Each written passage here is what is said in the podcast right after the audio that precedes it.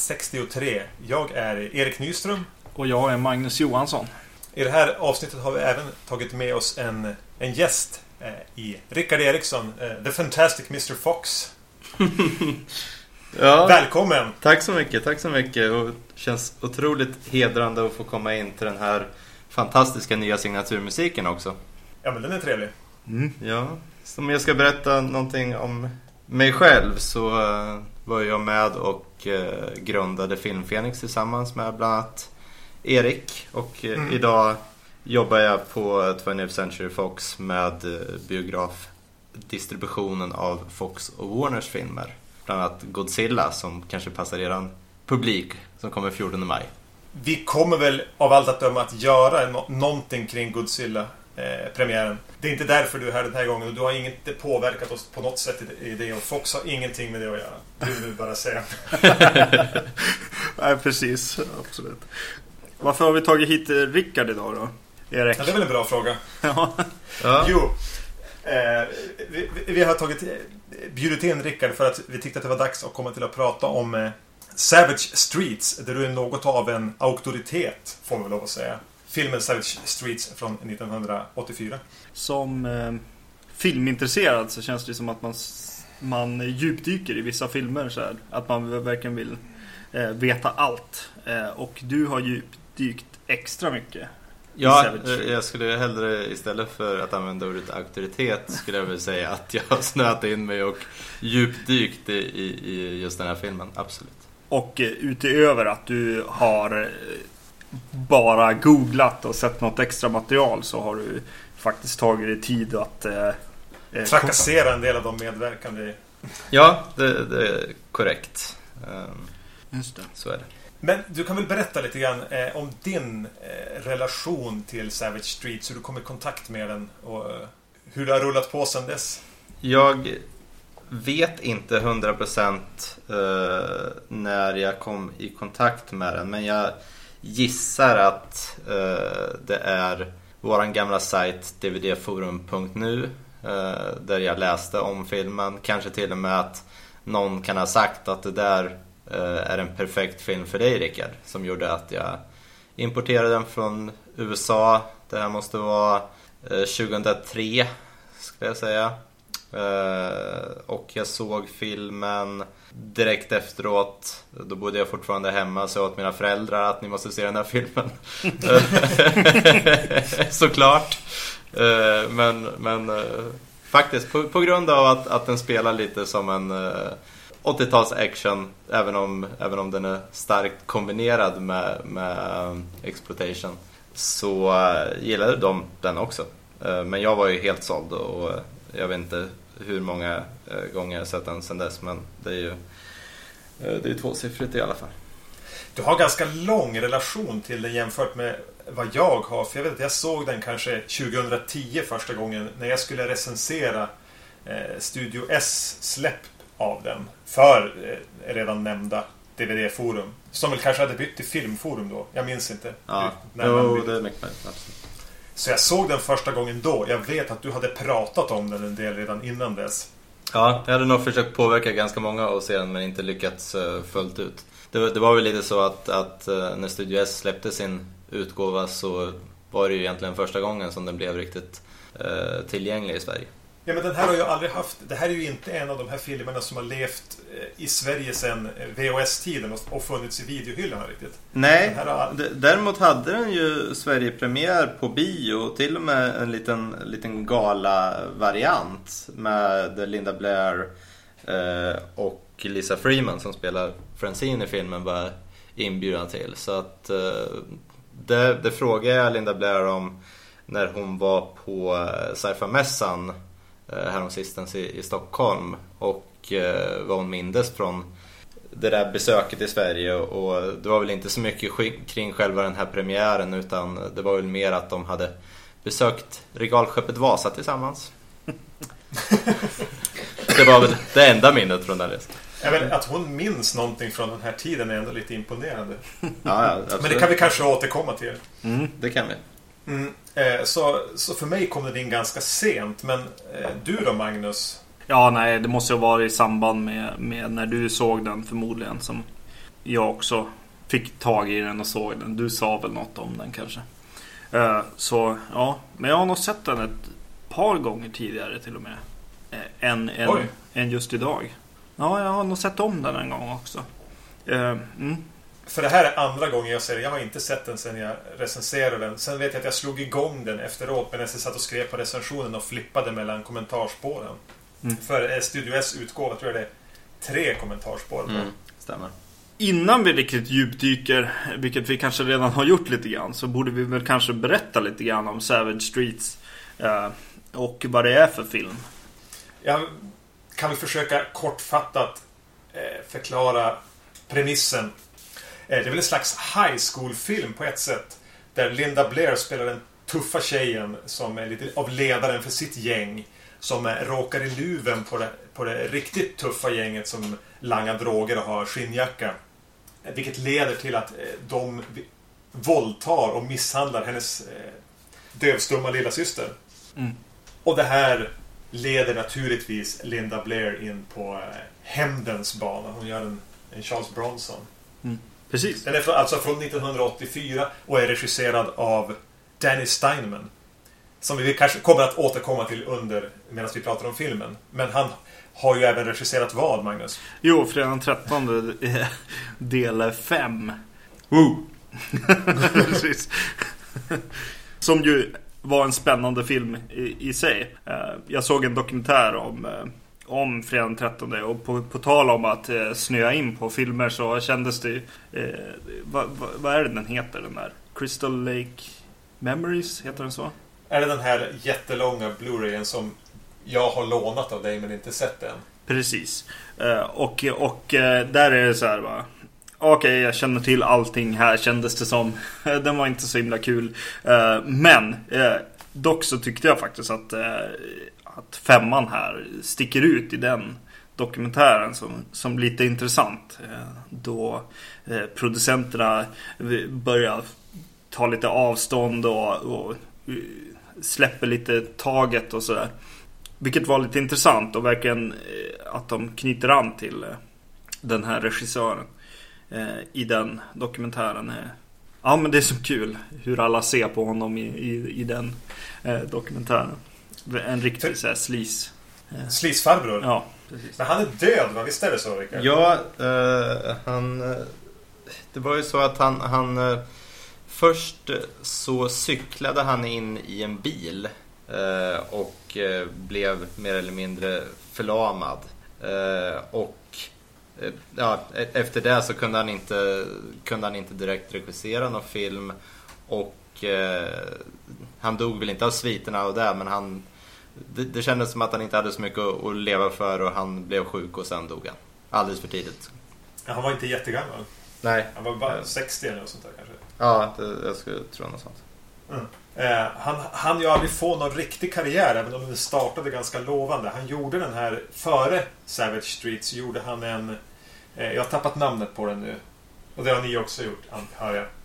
Ja, jag, jag vet så Det, mycket det som att jag inte har sett. är det den du pratar om? Det är The Unseen, precis. Mm.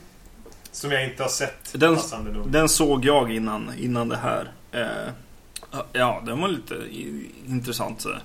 Jag hade förväntat mig helt annorlunda av den på något sätt. Det, den kändes i och för sig lite så här studio. Det, det kändes som det var ett gäng som gjorde den tillsammans på något sätt. Efter, ja jag vet inte. Jag har fått för mig att ni har pratat om den i podcasten men det har ni ju uppenbarligen inte. Då. Nej. Nej. Jag fick ingen riktig känsla av liksom att, att någon satt vid rodret egentligen där. Eh, Men äh, den var väl okej. Men har, har han någon eh, bakgrund i porrbranschen? Ja, det var ju så när han eh, fick eh, Savage Streets jobbet så skulle han precis eh, till någon ö och spela in eh, en eh, Playboy-serie med Britt Ekland bland annat. Eh, som kanske inte var så svår att tacka nej till. När de sa att vi eh, behöver dig om set eh, på Savage Street på måndag och det här var på fredag typ. Så, så, så då hoppade han rakt in i eh, den här exploitation... Eh, Ja, sen, sen, 80-tals sen har han även gjort en, en, en uh, hårdporrfilm eh, någon gång innan. eh, som vad jag har hört eh, ska vara en ganska bra för att vara porr. En kompis har sagt det. En kompis har sagt att den var bra. Ja. det är bra. Eh, ja, jag tycker det är ett häftigt start på den här filmen. Jag tycker att vad det, de här konstiga dubbla för, förtexterna som dyker upp eh, är häftiga. Och så sen presentationen av liksom hela miljön och, och just att den utspelar sig på på, i, i skolmiljö och eh, i, bland de här gängen som, som för tankarna till Grease ganska hårt. Eh, då det är... Eller We- West Side Stories att jag tänkte på. Ja, precis. Men just att det är så här ett tjejgäng och ett killgäng och, och alla är tuffa. Men, och och, och det, det pratas om eh, eh, graviditeter och eh, sådana saker. Jag tänkte lite grann på Dirty Dancing till och med. Ja, men den, har, den har ju någon slags 50-talsfeeling i det där också med eh, elaka gänget där, Scars heter de. Mm. Kör ju runt i någon, någon bil, jag vet inte närifrån, när bilar är ifrån, men den är inte från 80-talet. Det är någon Ja, den- 50 eller 60-talsbil. Chevrolet Bel Air. Årsmodell. Eh, vågar jag inte gå in på. jag, jag säger som du, sån där att är någonstans där. Någonstans där. Nej, men jag gillar verkligen det. är en Väldigt bra Los Angeles-känsla utan att ha varit i Los Angeles så, så promenerar de ju över Hollywood Boulevard och, och stjärnorna och, och eh, även den här bron som eh, blir en stor del av filmen lite senare eh, går väl över LA River skulle jag tro. Ja, precis. Men samtidigt som det är en stor, stor stad och i en... Eh, ja, jag vet inte. Där det känns som att det ska finnas mer folk så känns den också som att alla känner alla på något sätt. Alla känner, alla säger vet du, varandras namn och sådär eh, innan de ens har presenterats för varandra på, på ett sätt. Eh. Ja, och det, det är ganska uppenbart skolmiljön. Att det är ju filmat en bra bit utanför centrala Los Angeles. Eh, För direkt när man kommer till skolan så känns det ju inte som att det här är den mest centrala skolan i Los Angeles. Där. Nej. Men, men alla vet vem, vem Linda Blair är, alltså vad heter hon då? Brenda och eh, Brenda. eh, även den här eh, huvudskurk, eller ledaren av gänget. Eh, som heter Jake. Eh, de, de verkar vara eh, stora figurer i- på skolan här. Mm. Men det ser man ju på Linda Blair, eller Brenda, när hon presenteras hur de kommer att gå i den här extremt tajta toppen som, som fram, framförallt framhäver hennes bröstvårtor. Så ser man i alla fall att hon är en ledare. Hon är liksom den, den coola tjejen som egentligen alla vet vem hon är. Mm. Och det finns väl bara en klass på skolan så att det är inte så svårt att alla vet. Plus det här gänget då som, som inte Ja. får gå i skolan. Ja. Eh, Och sen är det ju hela introt dränkt i, en 80-talsmusik. Alltså, tidigt 80-talsmusik. ga- Syntbaserad med någon slags hård bas. Och, Mm. och hela filmen maler ju egentligen på med musiken väldigt högt. Men det kan vi prata mer om när vi pratar vidare om filmen. Eh, direkt så slår det mig också med Linda Blair. Jag vet inte. Det är väl kanske Exorcisten som gör att jag Jag får en väldig känsla av att hon är en väldigt oskuldsfull person. Eh, och då att hon spelar den här tuffa eh, rollen och att hon tydligt då, eller på ett sätt blir det då extra tydligt när hon säger alla sina ex, eh, sina liksom skrivna one-liners och så. För det, för det är typ det enda hon säger i filmen. Massa coola one-liners. Det, det är lite svårt att köpa henne i den här rollen för mig. Känner jag. För, för vibben jag får av Linda Blair är att hon, hon är på droger hela filmen. Det är någonting som är fel med Linda Blair här, tänker jag hela tiden. Att hon, har, hon, hon drar, snortar kokain och, eller vad, amfetamin, vad hon nu håller på med. Men någonting är fel med henne. Mm. Det var därför jag sa tidigare också det här att hon, minns hon ens den här perioden av sitt liv? Minns hon att hon har gjort Savage Streets? Mm. För jag tycker hon känns väldigt underlig. I, det är som att hon har försökt boosta sig till självförtroendet som karaktären Brenda ska ha med kokain. Mm. Ja, jag, jag, kan, jag kan till viss eh, del hålla med om att Men, men eh, jag vill ju säga att hon är en person, eh, Brenda, som, som egentligen inte är en tuffing utan har den här attityden. Man kan titta på, på en scen Eh, på den här klubben som de går ut till där hennes mamma och någon anledning är med henne. Och, och, där är hon väldigt mycket mammas flicka och blir tröstad för det här som har hänt med, med lilla syran. Eh, och sen eh, när hon går över till den här hämnaren och, och agerar väldigt teatraliskt eh, och kanske inte helt eh, realistiskt men samtidigt så, så eh, har hon ju de här dialogerna med eh, de här killarna på ett ganska stort avstånd så att för att verkligen verka eh, skrämmande så, så tar de till de här stora medlen och, och, och tar till de här eh, one-linerna. Ja, för hon är ju väldigt god vän också. Alltså, eller hennes syster här eh, är hon ju redo att dö för och är väldigt, väldigt beskyddande för. Men även eh, de andra i gänget liksom pratar hon ju om att hon, hon älskar som systrar.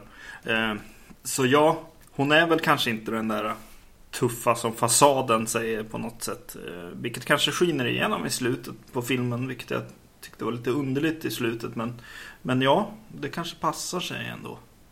Jag undrade hela tiden lite grann hur hon har tagit sig till den status hon har ändå. Som ledare för det här gänget där de flesta egentligen verkar vara nästan mer eh, hårdnackade än vad hon är. Men ändå så är det hon som är den självklara ledaren. Man får som en känsla av att det har funnits en film innan det här eller någonting. Alltså där hon gjorde någonting som gjorde att hon fick den här statusen hon har när hon kommer att gå med solglasögonen och den tajta toppen där och är verkligen ledare för Satins, som hennes gäng heter. Ja, det känns ju som att eh, hon har fått den eh, rollen utifrån att hon var med i Exorcisten snarare än, än att, att eh, hennes karaktär har, har kommit till den punkten i sitt liv på något vis. Ja, sen kan man ju titta på det på, på att de flesta andra i gänget är ju minoriteter också. Att vi har några, några spansktalande tjejer och, och vi har en afroamerikansk tjej. Och att då, ja. då i ett filmiskt perspektiv eh, har man ju traditionellt valt den vita tjejerna som ska leda gänget. Så. Just det det blir lite samma känsla som jag tänker på, vad heter den? Assault on Precinct 13 när de har de här etniskt, etniskt blandade gängen. Mm. Som väl ganska ovanligt att de existerar i Los Angeles. Jag tänker att de är ganska hårt Ja, absolut. Dragna mellan, mellan gränserna där. Mm. Det, är, det är ju likadant med, med Sal Landis karaktär Fargo. Eh, som ju också Eh, i alla fall är åt det kanske lite italienska hållet. Eh, det är väl kanske inte helt roligt att han skulle vara med i det gänget utan att han skulle vara ledare för ett eget gäng. Mm. Men det blir den här serietidningskänslan å andra sidan. Eh, eller att de gör den grejen för att komma undan. ja, precis. Jag tappade tråden när jag hör hur ni skruvar i whiskyflaskor. mm ja, men att det är en liten grej att, att inte peka ut någon etnicitet som den mer typiskt gäng-etniciteten. Och det här var ju ändå för, en, en epok före de kom med eh, filmerna, alltså Boys in the Hood och eh, den typen av hood-filmer när de började peka ut, vad heter den, Blood in, Blood out. Mm. Alltså som skapade de här mer realistiska skildringarna av gängvärlden i Los Angeles. Men som ju sen mer eller mindre dog ut eftersom de fick så mycket kritik för att vara i princip rasistiska. Så blev det som ett åter till det här, eller då slutade man snarare göra gängfilmer. För det gick inte att gå tillbaks till den här tidigare 80-talsdelen när det var eh, väldigt påhittade serietidningsgäng. Mm. Där man blandade etniciteter. Det är ingen asiat med däremot. Nej, just det. Nej, men det är ju jätteviktigt i en sån här film på något vis också. För att kunna göra en film som på något sätt är rolig samtidigt som den innehåller liksom våldtäkter och jättehemska saker. Eh, den är som spännande på det viset, verkligen. Att den är hotfull och humoristisk på samma gång på något sätt det känns, det känns å andra sidan mycket som att det är just eh, foto och kanske regi som ostar till det ordentligt. Och kanske då den här ja, men serietidningskänslan på något sätt som, som eh, känns som den dyker upp där. Men, Ja.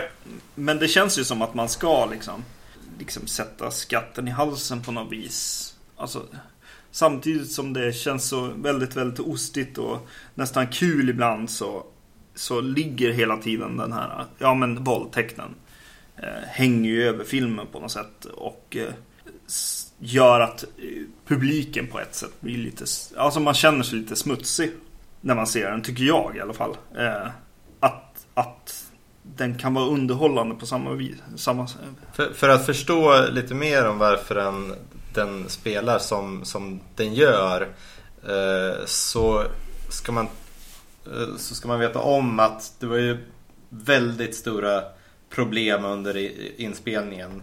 Eh, redan efter en veckas inspelning eh, så, så tog pengarna slut.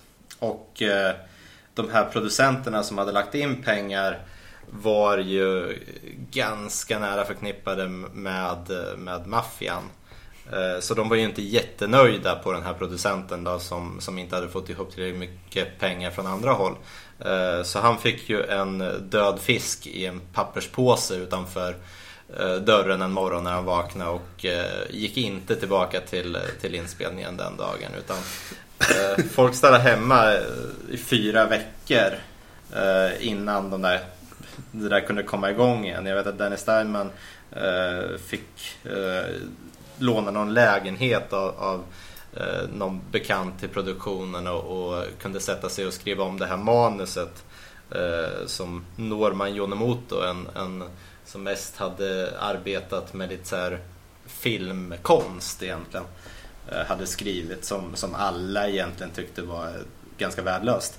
Han skrev om det där manuset, eh, Eh, fick lite struktur på det, han gjorde om det till den här exploitation-filmen som han ville göra. Eh, de fortsatte spela in, eh, jag tror att de första scenerna som, som de spelade in efter pausen var, var skolscenerna.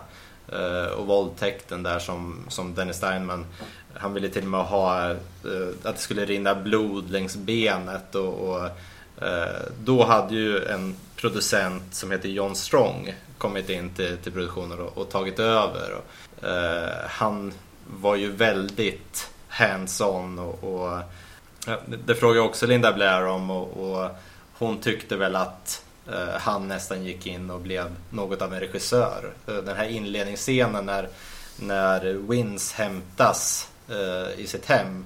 Ja. Den, den scenen har ju John Strong eh, spelat in på egen hand. Det är ju det är ju ingen scen som Dennis Steinman ens hade sett.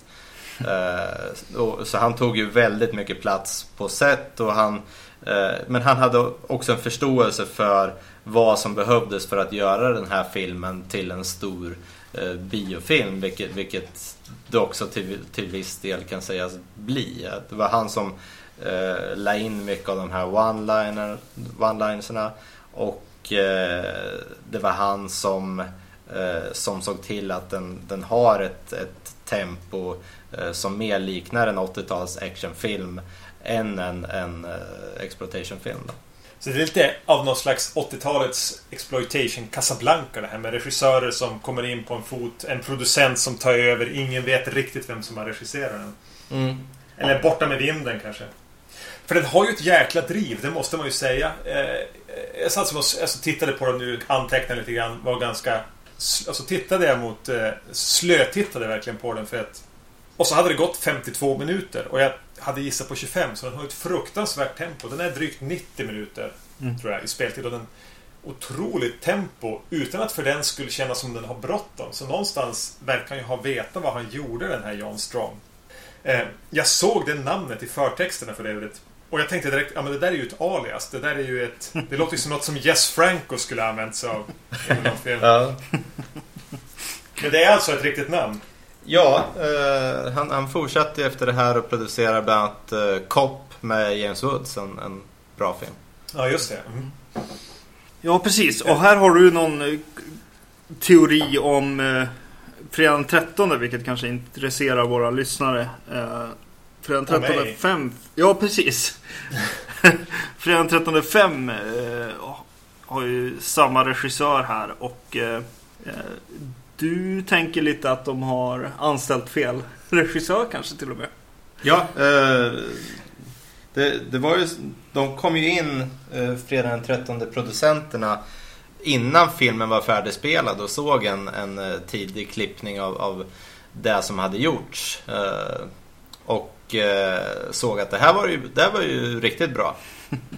Eh, du, ska, du ska göra fredag den 13 del 5. Eh, ja, utan tanke på då att det som de kanske gillar eh, med det de såg var, var egentligen John Strong som hade, hade rättat till. För att jag har pratat lite om, om Dennis Steinman med, med flera skådespelare och de flesta tycker att han, att han var habil och så. Eh, men eh, han var ju väldigt eh, intresserad av att bara visa så mycket bröst som möjligt. Eh, jag pratade med, med Ina, Ina Romeo som spelar Stella, den, den eh, mörkhyade tjejen. Och eh, hon sa att det var hela auditionen gick ut på att hon skulle Eh, gå med på att eh, visa brösten då, vilket hon valde att inte ta de pengarna för att göra det. För att som hon sa, det var så många andra som, eh, som gick med på den dealen istället. ja. ja. Ja, nej det är ju väldigt spännande faktiskt. att tänka på det. För, när man ser Fredag 13 del 5 som är, som är ett litet som är väldigt intressant på det viset och kanske också den mest liksom Ja men jag tänker på en scen till exempel som eh, i den där en tjej helt plötsligt bara visar brösten framför, framför spegeln och säger It's showtime. Vilket känns väldigt eh, väldigt udda för, för Fredag 13 på ett sätt också. Eh, vi har ju fått bilden av, av Danny Steinman som den här snuskfarbrorn mm. som är lite svår att kontrollera. Alltså, eh, som bara vill göra sin exploitation och blanda sex och, och, och, och sleaze-våld. Ja, och så gör, när han väl gör en, en Fredag den 13 film så känns den som eh, TV-filmen. Ja. Fredag den 13. Nej men visst är det så. Det är ju inte... Eh, vi kan inte liksom jämföra han med, med Wes Craven och Sean S. Cunningham som, som också hade den bakgrunden. För att de har ju alltid liksom hyschat med de här filmerna. Framförallt Wes Craven som, som absolut inte vill nämna någon titel på de, de, de uh, porrfilmerna som han var inblandad i. Mm. Medan Dennis Diamond stolt sa att den här uh, porrfilmen är riktigt bra. Alltså, mm. Som ryktet säger. Som sagt, min kompis. Steinman ger mig mest vibbar av, av eh, Toby Hooper. ja, men alltså att, att han, har egentligen, han har egentligen inte så mycket koll på, på det här med att regissera. Eh, men ibland så har det fallit ihop ganska bra för honom. Som det ändå gör i Savage Streets. Som ju spretar åt alla håll och egentligen skulle kunna vara hopplös. Mm. Mm. Men med rätt hjälp, med lite tur, medvind mm. eh, solen i ryggen eller någonting så, så, så blev det rätt bra ändå. Ja, det blev riktigt bra skulle jag säga. eh, ja, men, för just att den har så mycket grejer. Jag tänker att det här är ju fler gånger man ser den desto bättre blir den också. Mm. Att den växer för varje titt. Ja, men nu... Eh, det var det du sa Rickard, de här, det första de filmade sen de hade kommit igång igen efter de här maffiahoten och, och, mm. och breaken var de här skolscenerna där vi bland annat har den här poesi, alltså i klassrummet. När de pratar om poesi egentligen. Mm. Mm. Som är en, en fantastisk scen egentligen. Som har den här väldigt så här, lös och uppsluppen stämning och, och eh, de använder det här lite fula, fula språket som går in som en röd tråd genom filmen. Mm. Mm. Eh, och, och, är ganska konstig just eftersom att läraren inte tar den här automatiska auktoritära positionen som de alltid gjorde. Om man tänker en, en film som utspelar sig i High School 84 så var läraren en, en grå och tråkig eh, person som insisterade på ordning. Utan en som uppmuntrar när någon reciterar någon låttext eller vad det nu möjligtvis kan vara. Det är kanske är en jättekänd text som bara inte jag vet vad det är. Mm. Och, och, börjar prata om vad det kan stå för. Och det blir nästan intressant, hela hennes föreläsning. Jag fångas av det. Jag hade velat... Vart skulle hon med det där? Sen ringer ju tyvärr klockan. Ja, ja, precis. Lektionen är slut. Jag säger samma sak. Varför, varför ringer klockan? Jag hade ju velat sett en hel film om den här skolklassen. En, en ren liksom Ja. high school-rulle. För att den är så fantastiskt väl sammansatt. Eh, Jag tycker han, han Richie som, eh, som är Francines eh, pojkvän, blivande man. Eh, Jag tycker han är fantastisk. Eh, Känns ju verkligen igen från, från eh, de här Ferris Bueller's Day Out typ.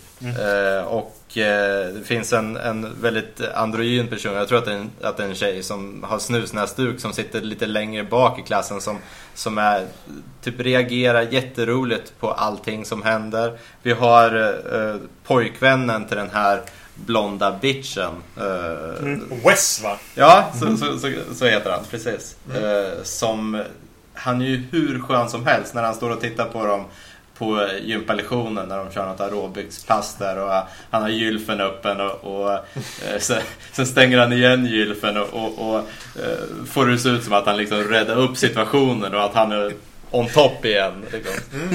För, för skolscenerna här är ju liksom så här, det är ju hög 80-tals high school-klass på dem. Med Mm. lite, lite, ruffigare än, än, än äh, Breakfast Club kanske. Ja, det är en till, Men- ja, precis. Det är en till också med, med en eh, lärare som är lite mer tillbakadragen och, och lite blyg eh, kar Där klassen liksom tar över.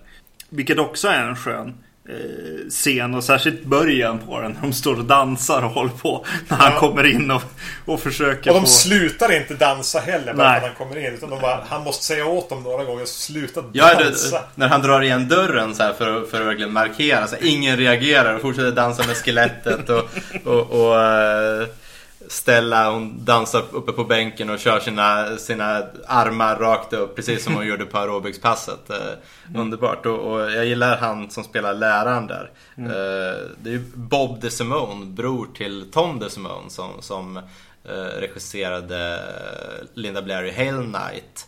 Och eh, gjorde även Reform Schoolgirl som är en väldigt sevärd Women in Prison film. Som jag kan rekommendera. Och, och eh, han, han är egentligen med för att den regissören som blev sparkad eh, helgen innan där eh, inspelningen skulle börja. Eh, det var just Tom DeSimone som skulle ha gjort filmen och, och då skulle vi nog kunna förvänta oss, en ännu mer exploitation-variant på, eh, på det här manuset som, eh, som från början var ett, ett eh, rent exploitation-manus, absolut.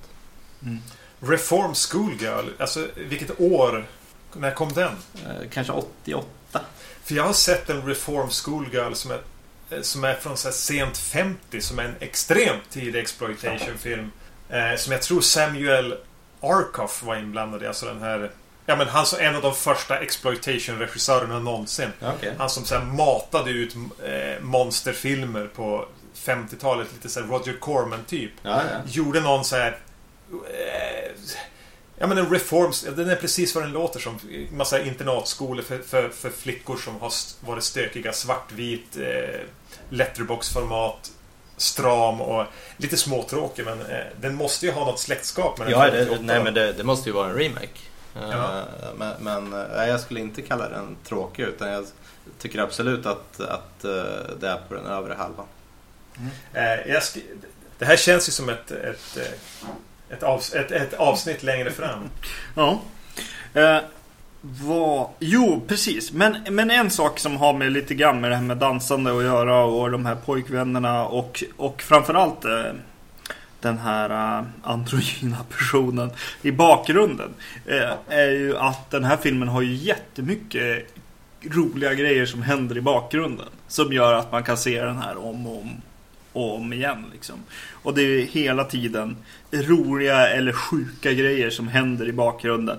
Eh, bland annat så du, ska Linda Blair slåss mot eh, eh, en tjej, eh, var, den här pojkvännen som vi pratade om. Eh, Wes. eh, Wes med, med gyl, som hade gylfen öppen.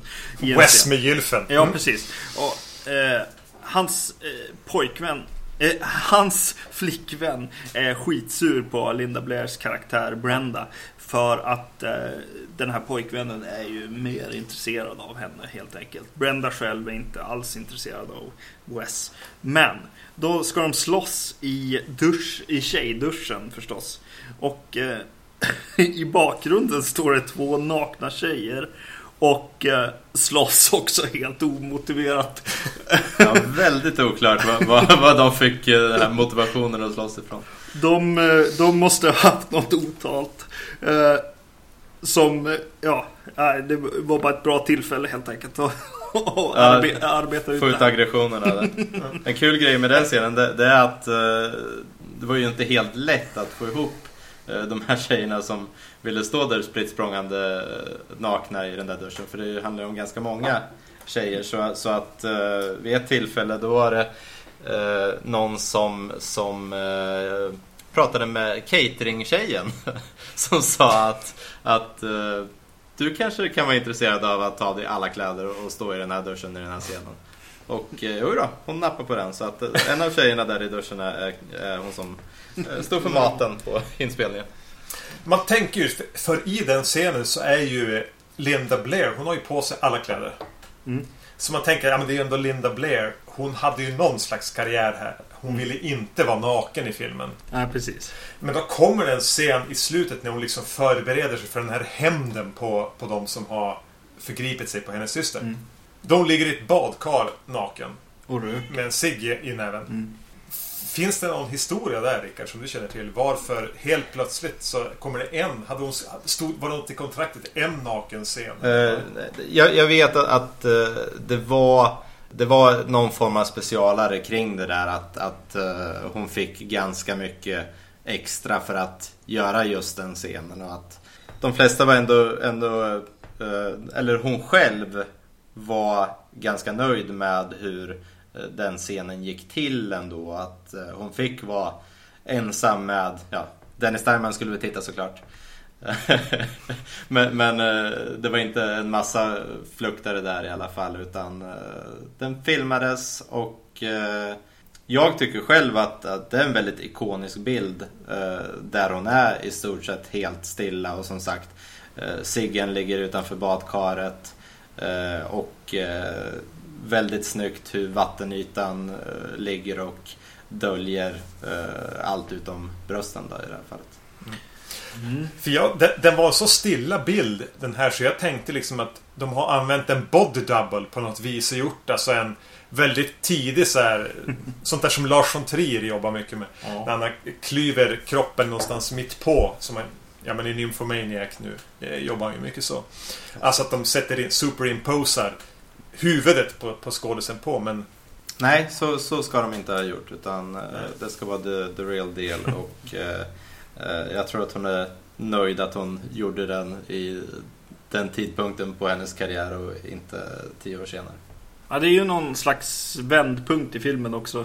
Det är ju verkligen när hon bestämmer sig för att nu jäklar eh, ska hämnas. Det är ganska intressant hur den eh, hela hämnden kommer igång. Mm. För att hon har ju under en ganska lång tid vetat om vem det är som har utsatt hennes syster för, för, för, den här, för det här övergreppet, fruktansvärda övergreppet. Och ändå går det några dagar. Hon är i skolan och går på lektioner. Eh, eh, det byggs upp. När hon, men när hon sen väl bestämmer sig för att, för att slå tillbaka så vet hon inte om att hennes, en av hennes närmsta vänner har blivit dödad av samma gäng. Nej. Utan då är hon redan inne på hämnden när hon får veta det. Ja, just det. För Mm. det skulle ju annars liksom föra Ja, tänk- över gränsen liksom. Ja men precis, att det ska eskalera och, och, och det, det ska vara det som tippar henne över. Men det, hon har redan kommit dit och hon får veta det här dödsfallet när hon redan har börjat springa runt i den här svarta dressen och armborstet som är... Ja men, det man, den ikoniska... Ja, en till ikonisk bild så är det ju Linda Blair med armborst från den här filmen. Ja, om, jag vet inte om ni såg det att eh, hon går ju förbi skyltfönstret i början av filmen och tittar på den där eh, armborsten. Jo, jag noterade den eh, vid den här titeln för för min, jag såg den tillsammans med min sambo nu. Hon sa bara, men vart fick hon armborstet ifrån? Och jag sa, ja men såg du inte det? Det var ju, presenterades ju tydligt tidigare i filmen. ja, precis. men det var ingenting jag hade tänkt på första gången. Faktiskt. Nej, inte jag heller. Det kom långt senare än andra titeln för mig. Kan jag säga. Det är därför jag har en podd och inte du. Ja, precis. Jag själv, jag vet inte. Det är någonting med hämnden här. Det känns som att regin eller någon, filmen har ett helt annat fokus på de här männen än på hennes hämnd på något vis. Den här, de här övergreppen och så får mer spelrum och mer liksom tid och, och liksom mer kärlek känns det nästan som. När de, när de filmas tycker jag. Jag tycker att den här hämnden är ganska... Ja, jag vet inte. Ganska tam på något vis. Med armborsten och, eh, och björnfällorna här. Ja, Framförallt singlas ju Linda Blair ut eh, av absolut ingen som helst anledning. Att innan har hon alltid varit det här tjejgänget och, och eh, nu har Francine dött och, det finns ju liksom ingen anledning att de inte, inte de andra skulle vilja vara med på den här hämnden. Eh, det, det är till och med så att, att en av tjejerna eh, hon kom inte tillbaka efter den här eh, det här månadsavbrottet när de inte fick lön skådespelarna. Så att hon har ju bara försvunnit. En i Eh, gänget eller? Ja, och, och det, det märker man inte. Utan för att det är så otroligt liten fokus på det här gänget. Liksom. Är det som, någon som kan säga hur många de var? Och det är ju det Linda Blair säger i, i den här... Eh, när de är i baren med eh, Charlene som är hennes mamma. Ja, där säger hon liksom Vi måste, vi måste ta tag i det här. Det är ingen annan som kommer att ta tag i det här. Vi måste göra det här. Och det hade ju varit en, ett häftigare avslut med tjejgänget som, som liksom hämnas på killgänget här på något vis. Eh, känner jag lite grann. Tror jag i alla fall. Eh, jag vill också kommentera på att vad det, jag, jag brukar så här haj, eh, Hajar haja till på vissa skådisar när jag ser dem. Bara, oj, oj, oj, den där har jag ju sett. Det där är ju den och den. så jag måste kommentera på på den här Charlene som är eh, Brendas mamma då. Eh, som jag direkt tänkte så här. Men vänta, det där är ju Jason Warries mamma. Vilket det är. Eh, hon spelar Pamela Warries i Freddy vs Jason. Men hon ser ju uråldrig ut i den här. Hon ser ju ut som en 70 å- en väldigt lyft 70-åring. Ja, jo. precis. Jo, jag blev lite förvånad själv. Jag tänkte så här, ja men hon ser ju precis ut som hon. Och det gör hon ju på ett sätt. Hon, hon åldras inte, inte mer än så här. på ett Nej. sätt. Eh, Men jag tänker det här med, med, med att, att, att Linda Blair blir den som kliver fram ur gänget. Okej, hon är deras ledare, men det är någonting som, jag håller med, det känns lite... Det känns inte helt naturligt. Och i slutet av filmen när de står vid, vid graven till Francine säger de liksom att we, we made it right. Så här, hon vet nu att vi, vi, vi hämnades henne, säger Linda Blair. Och då säger en i, i gänget här bara, nej, det var du som gjorde det. Mm. Mm. Och så, och så glider kameran bak och liksom vi får se graven och, och eftertexterna kommer. En väldigt märklig sista liksom punchline till filmen. Det är nästan som att hon säger det med en, med en bitterhet. Att bara, nej, det var du som gjorde det. Vi fick inte vara med. Ja. Så, så kändes den för mig när jag såg den. Ja, nej, men, det. absolut. Det är jättemärkligt. Jag, jag kan samtidigt förstå att eh, som manuset är skrivet eh, så funkar det inte riktigt att ta med de här tjejerna i och med att eh, de är så extremt bleka eh, de andra. De har inte fått sitt utrymme som de hade behövt för att man skulle bry sig om medans killgänget tycker jag är helt fantastiskt sammansatt och att alla får Ja. ett utrymme eh, för att göra dem intressanta. Ja men precis, det är det, det, är det jag eh, menar lite grann. Att, att killgänget får sin liksom... Alla har sin grej på något sätt- sätt och är på, på, på sitt sätt. Eh, lite kanske upp till skådisarna eh, känner jag ju lite men men å andra sidan, det känns som att de får mer kärlek från, från regissören eller från historien än, än eh, tjejerna här som det ändå borde kanske handla om på ett sätt. Eh, när det handlar om en sån hemsk sak som, som den här våldtäkten. Eh, Ja, det blir lite, lite skevt. Och, och särskilt blir det lite skevt när man tycker ändå att den är så pass underhållande som den är. Som ja, men just att den lägger så mycket tid på den här karaktären Vince som är, vad ska man säga, lite tönten i det här onda killgänget. Mm. Eh, han, han är ju den som presenteras alldeles i början, scenen du pratade om Rickard, som, in, som var regisserad av, av eh, John Strong. Ja. Eh, då han liksom går ut Alltså, han, han göm, döljer lite för sin pappa att han är en, en tuffing. Och han är, gömmer sina töntiga kläder i, i, vid huset och tar på sig de här coola skinnjackekläderna.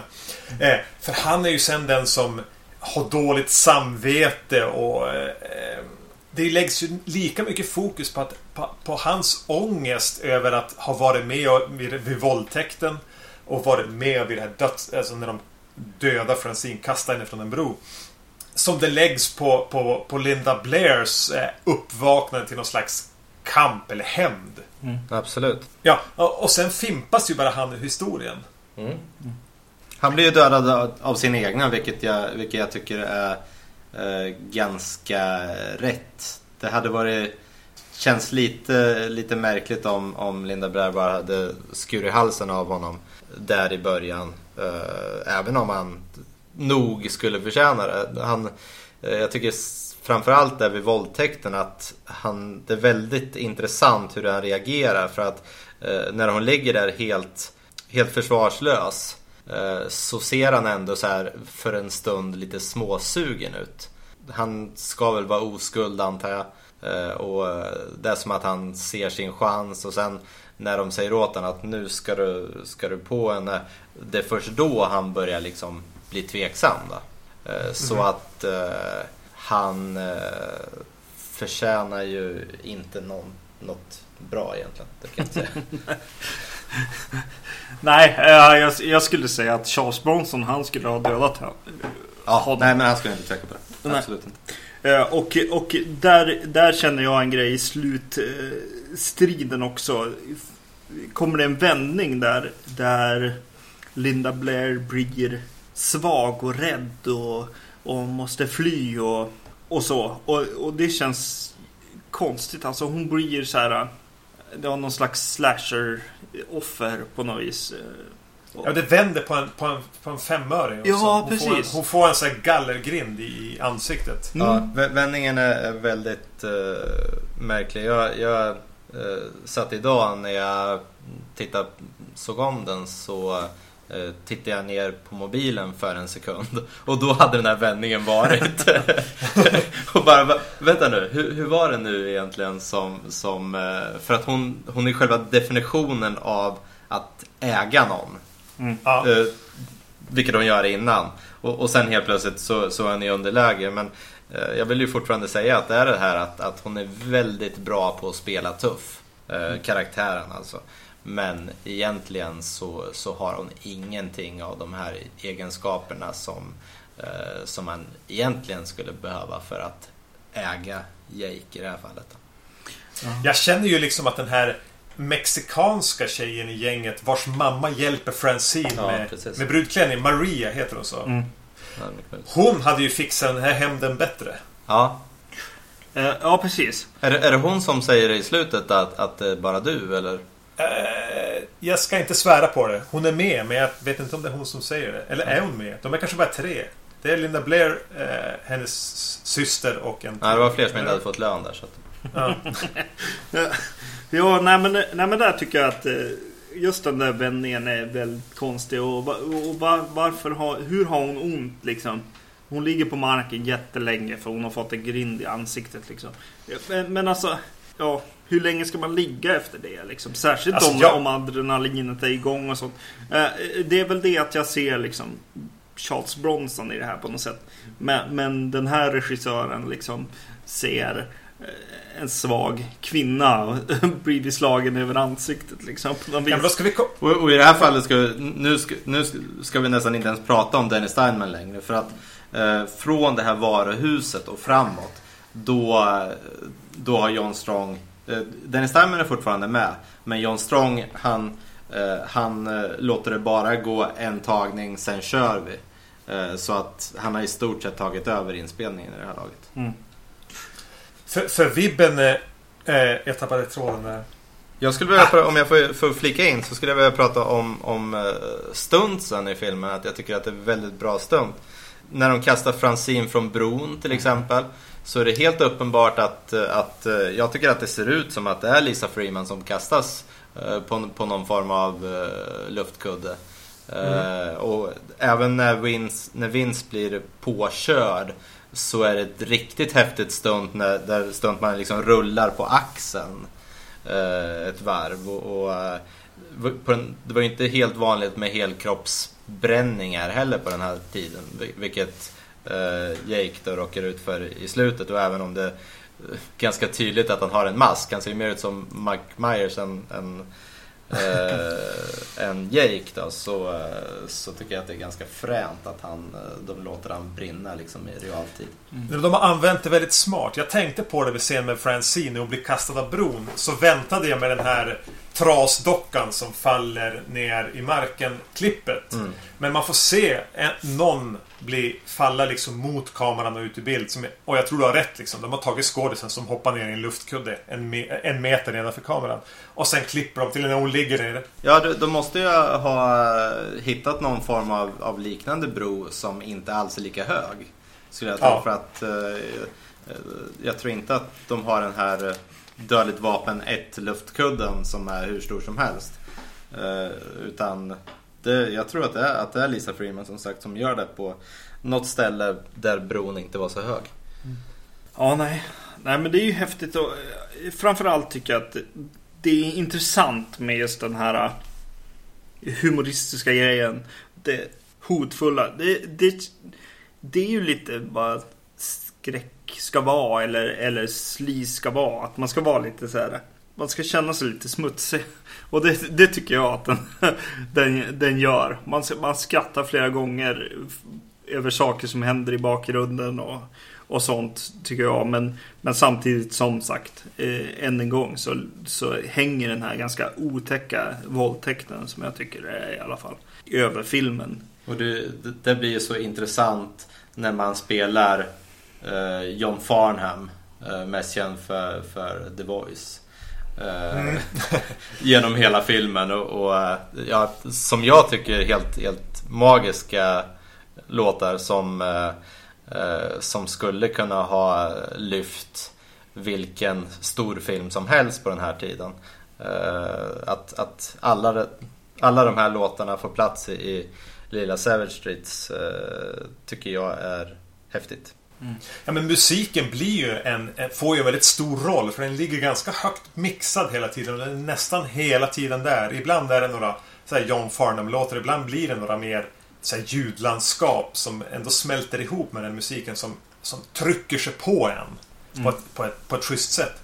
Eh, men jag tänker när du nämner när vi nämner våldtäktsscenen och vi har inte pratat så mycket om, om Linnea Quigley. Nej. Alltså Scream, eh, Scream Queen i C, C, C-klass Scream Queenen från... Eh, vad är hon mest känd för? Return of the Living Dead? Ja, skulle jag vilja säga. Mm. Hon är även med i någon av Elm Street-filmerna vet vi noterade. Fyran. Ja. Och eh, eh, hon följde, följer eh, Vacancy-twittern. Ja, mm. Ja, hon är väldigt lättåtkomlig på, på Twitter. just det. Eh, Hon var, Känd från Twitter skulle jag säga. hon, var, hon var inte så intresserad av, av att svara på direkta frågor om Savage Streets. Eh, Men däremot eh, svarade hon direkt och hänvisade till, till sin agent. Jag har aldrig sett någon överspela oskuldsfullhet för ljuget så mycket som hon gör här. Hon har, ju, hon har ju alltså inte sett det här tecknet för eh, finger genom eh, två fingrar. Nej. Nej. Nej, precis. Eh, Det kände hon inte till. Nej, det, visserligen kan jag väl eh, tro, det är väl en sån här klassiker att, att det är inte teckenspråk. Men, Nej. men eh, ändå liksom att man tycker att man borde ha sett det. Ja. Ja, ja, med tanke på att hennes syster verkar ju inte vara en nunna direkt. Nej. Nej. Eh, Så, så, så hur så oskuldsfull som hon spelar rollen och som den är skriven Eh, det känns som att de glömde ta den där extra varvet i, i, att, i att fylla ut karaktären till någonting annat än endimensionell. Nej men precis. Och, och, när hon kommer med liksom något smycke till sin syster som hon har köpt som ett hjärta. Och, nej, det är bara så... Hon är bara helyller hela vägen. Och så sen...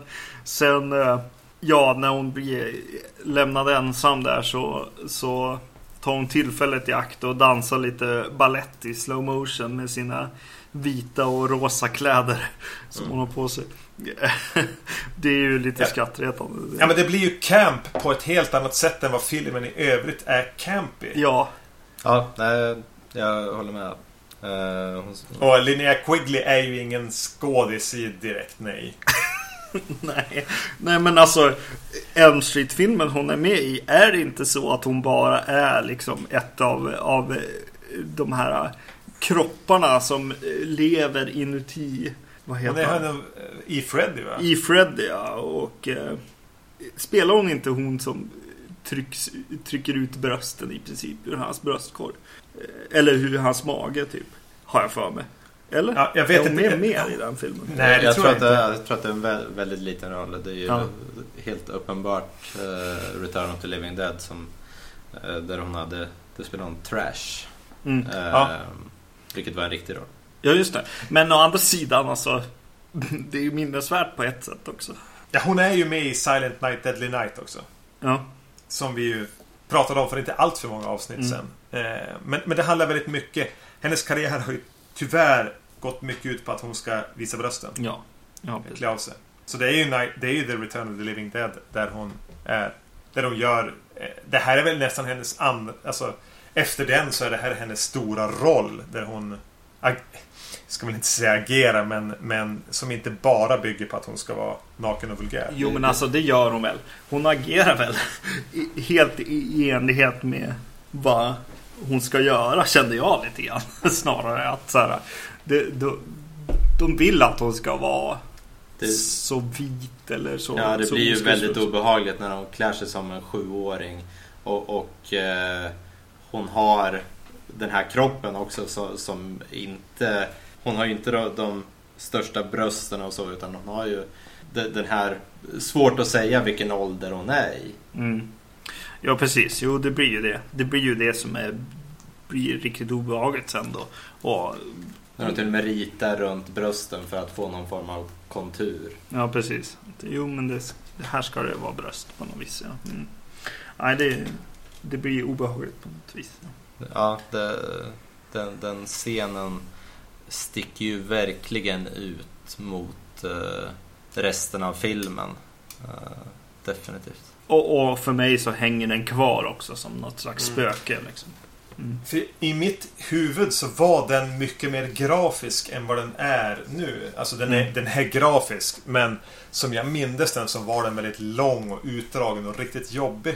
Eh, men det är inte så konstigt att man har med sig det minnet heller för den lyckas bli eh, suggestiv känns som ett fel ord att använda men Alltså att de klipper just vid Alltså när hon bara spärrar upp ögonen och skriker ut i smärta och så klipper de och det, det bränner sig fast på något, på ett ja, obehagligt sätt. Den här uh, sparken i hennes huvud uh, Följderna av den sparken uh, Tror jag inte ens har liksom visat sig Eh, i det här sista klippet när man får se eh, hela, hela Linnea Quigley eh, liggande där. Utan det får man först se sen i en flashback mm. när, när Vince tänker tillbaka på det här. Och då får man verkligen se att hon, hon, hon var helt blodig i ansiktet. Mm. Så att det kanske är där man liksom tänker in i, i själva våldtäktsscenen. Och jag, ja, den... jag tror också att vad det, den här grabbiga känslan och allting blir väldigt otrevlig liksom bara det. Eh, inte bara liksom att det ska vara en grafisk våldtäkt utan, utan deras grabbighet och eh, deras konstiga beteende på ett sätt också.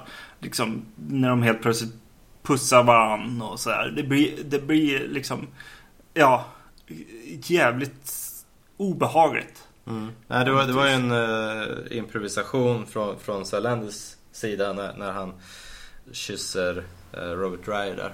Som, som eh, jag tycker funkar väldigt bra. De har ju flera ja. gånger mm. Det ju, om det är Jake som även tar Vince på, eh, på penis eh, under den här eh, nattklubbscenen också.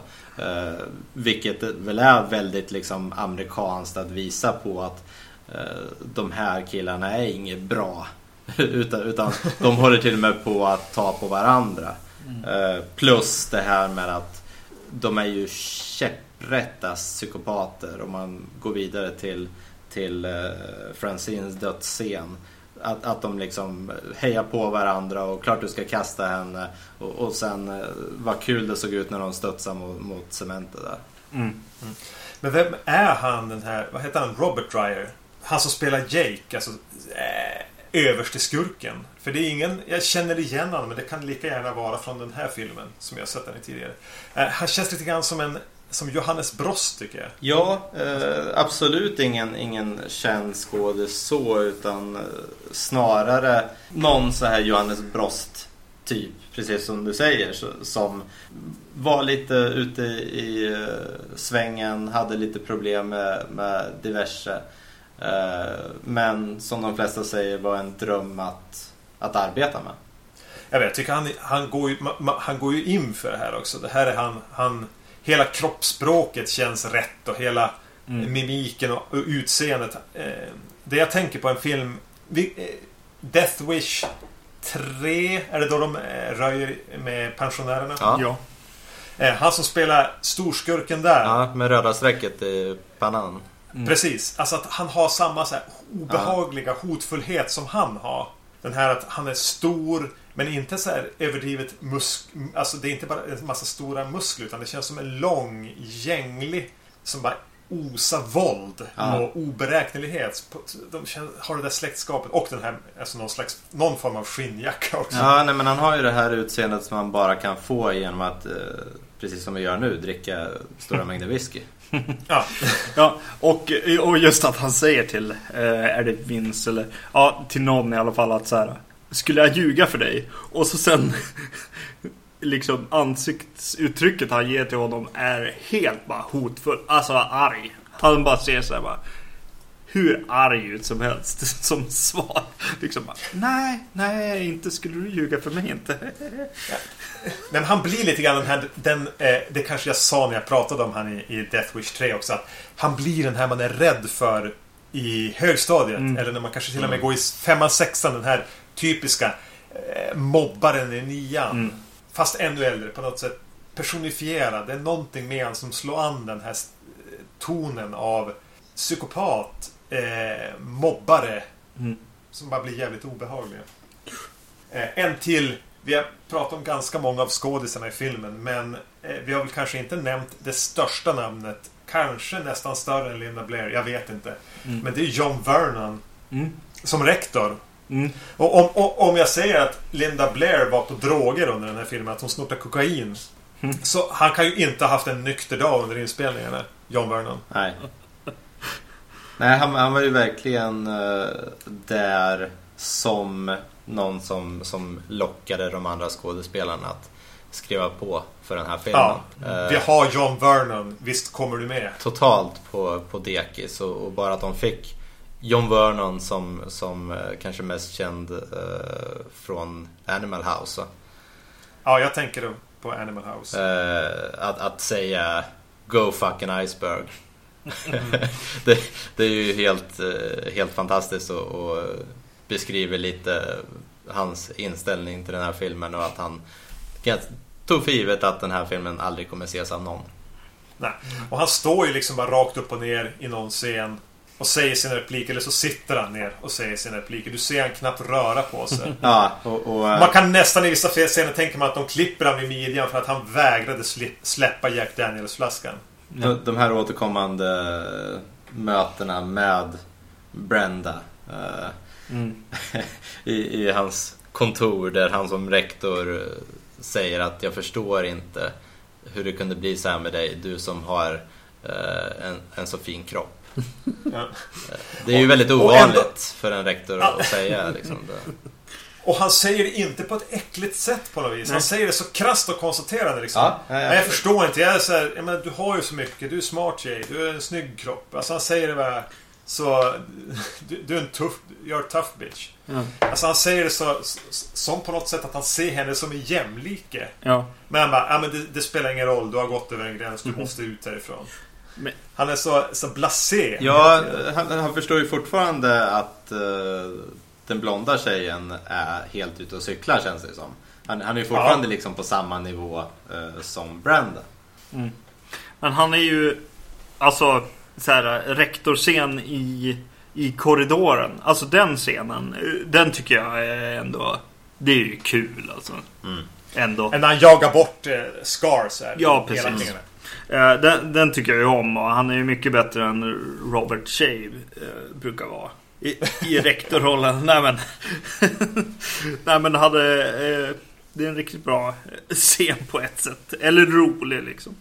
Man köper ju att han, han, de är fyra stycken och, eh, som inte bryr sig om vad någon auktoritet säger. Men ändå så köper man att han kan jaga bort dem. Ja, nej, Ja. Men han är ju auktoriteternas auktoritet och, och han behövs verkligen i, i filmen för att eh, Absolut. ge den, eh, ge den någon form av, av legitimitet eh, även i de här skolscenerna.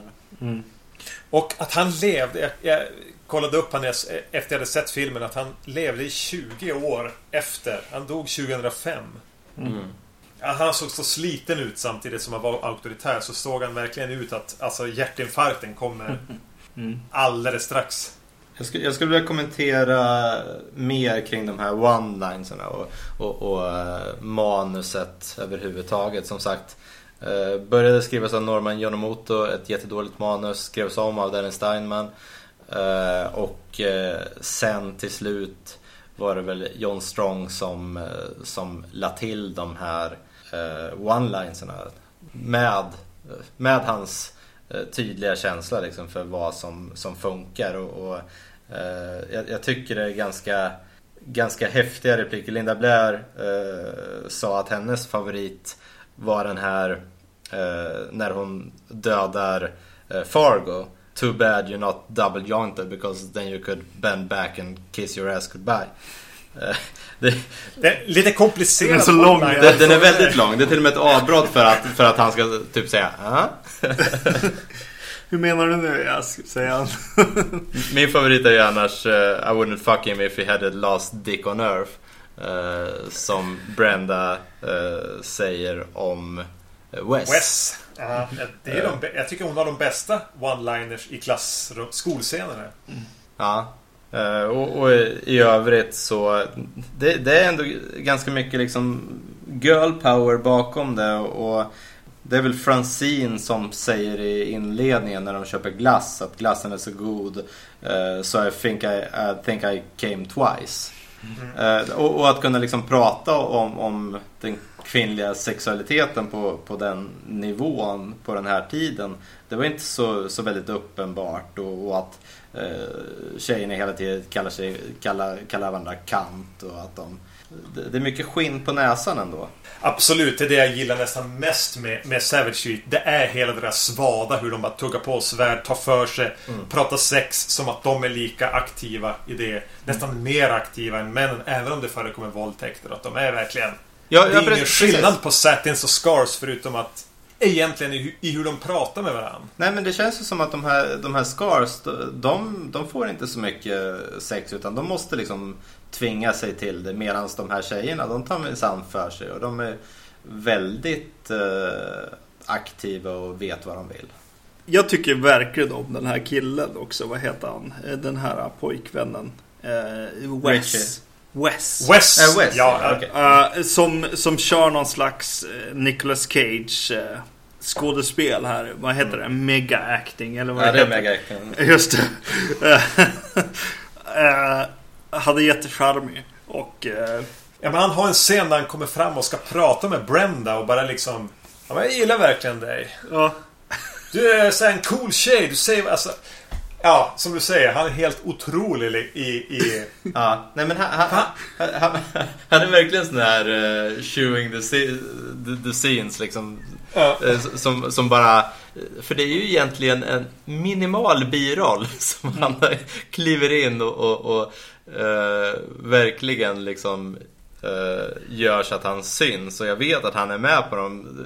I USA då åker de runt på lite sådana här mässor och konvent. Och, och, och han brukar alltid vara med liksom. Och, folk känner igen han såklart för han ser precis ut som han, som han gör nu. Och, och eh, det, det, var, vi har snackat lite löst om det eh, att eh, få dit alla från Savage Streets på någon av de här mässorna i Sverige också. Mm. Och det vore ju väldigt roligt för att det känns som att alla i det här gänget, Linda Blair är väl lite på, på sin egen kant men, men till exempel en kille som, som Scott Meyer som uh, spelar Red. Uh, han är, det är ju hans enda filmcredit, uh, Savage Street. Så han trodde mig att han skulle vara borta för alltid men han var hur lätt som helst att hitta på Skype och, och var väldigt villig att berätta om filmen. Uh, ganska kul kille som, som uh, han kom in, uh, han har på sig de kläderna som han bar vid den här tiden. Han var lite såhär punk, punkkillen. Och, och, bara liksom spela sig själv. Eh, och eh, de nytagna fotona som jag har sett på han så eh, är det samma stuk på han idag. Mm. Men vad gör, vad, vad gör han idag då? Ja, men, det är lite tråkigt att, att jag inte riktigt hunnit dit i och med att uh, det här jobbet på Fox uh, tog lite över och jag hann, hann inte färdigställa Eh, min episka artikel eh, om, om filmen. Men, men eh, någon gång, det kommer, någon gång det kommer. kommer det. På, och då kommer den komma på filmfeelings.se, det kan jag lova. Ja, han står ju ut också. Han är ju också häftig på ett sätt i filmen. Han, han funkar väldigt bra mot, mot Linnea där idag. I, I de scenerna tycker jag. Mm. Uh, ja, det, ja. Han, han, är verkligen uh, manipulerande på ett riktigt hemskt sätt. Jo, men man blir lite förvånad att han inte har gjort mer efter det här. Absolut. För, för han, han, han är ju en typ en så, sån uh, sån, sån liksom henchman. Eller han, han skulle kunna vara med i Teenage Mutant Ninja Turtles som, som en av de här skurkarna.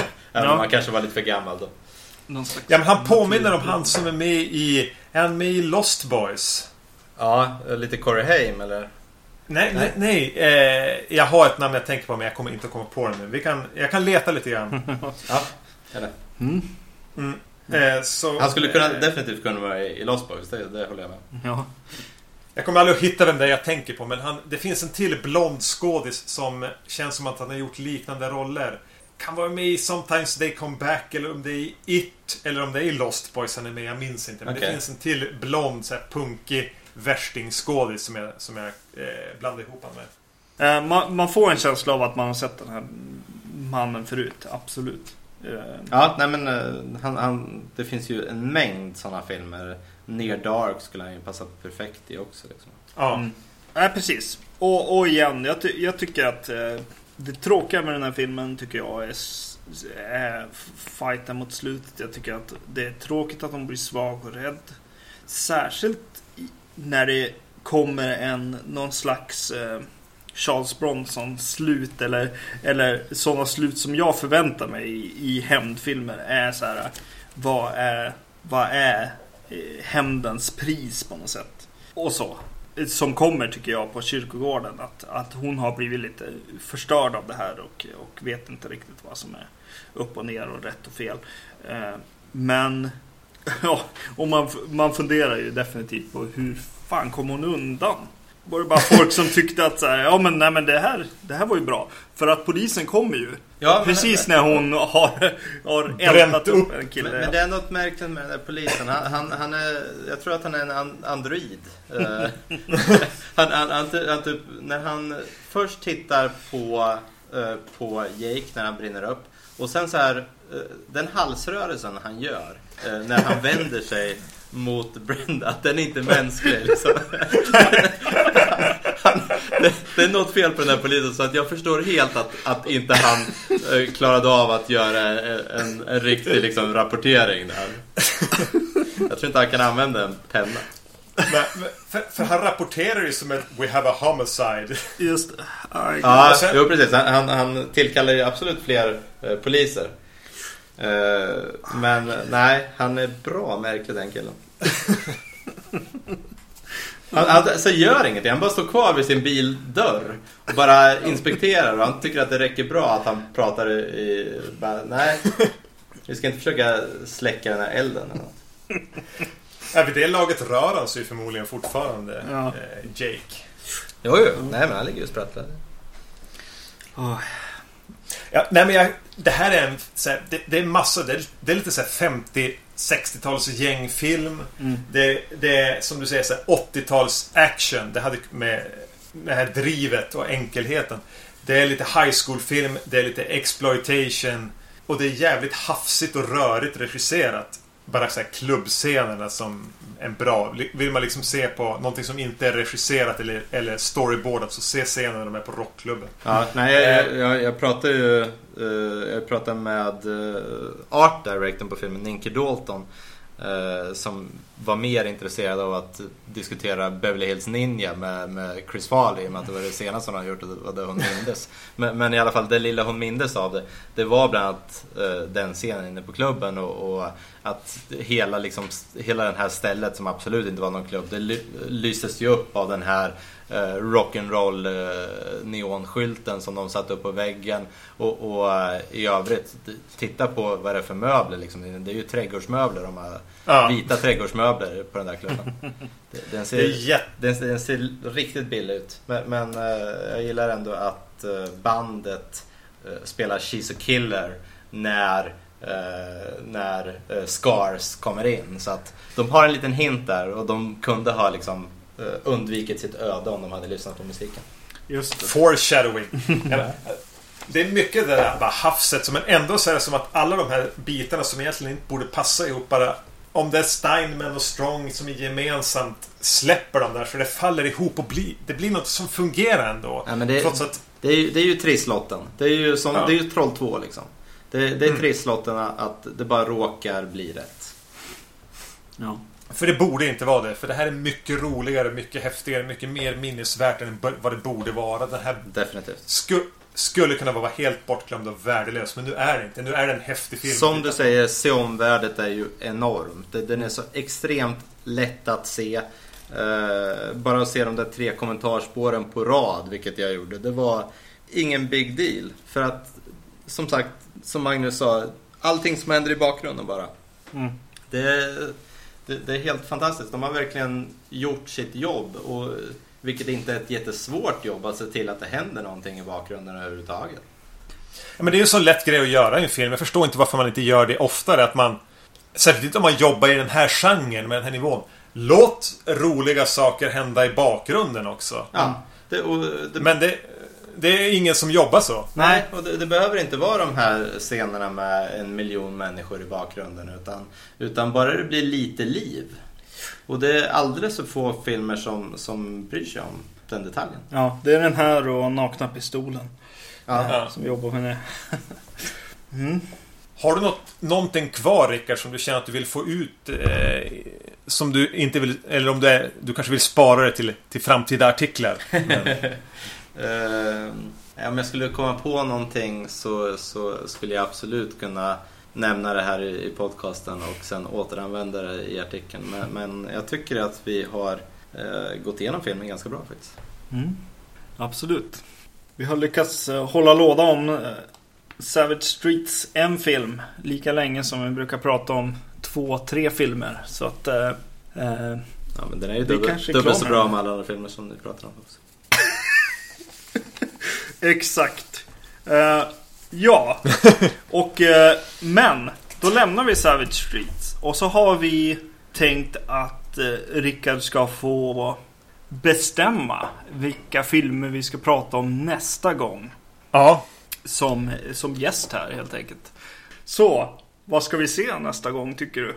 Eh, jag har efter mycket övervägande valt eh, The Beast, Labeté från 1975. Eh, en fransk film av en eh, polsk regissör vid namn Valerian Borowczyk. Och det är kombinerat med eh, Possession från 1981. En troligtvis europeiskt samarbete där bland annat Britannien är inblandad i och med att den är på engelska. Regisserad av ukrainaren Andrei Sulavski.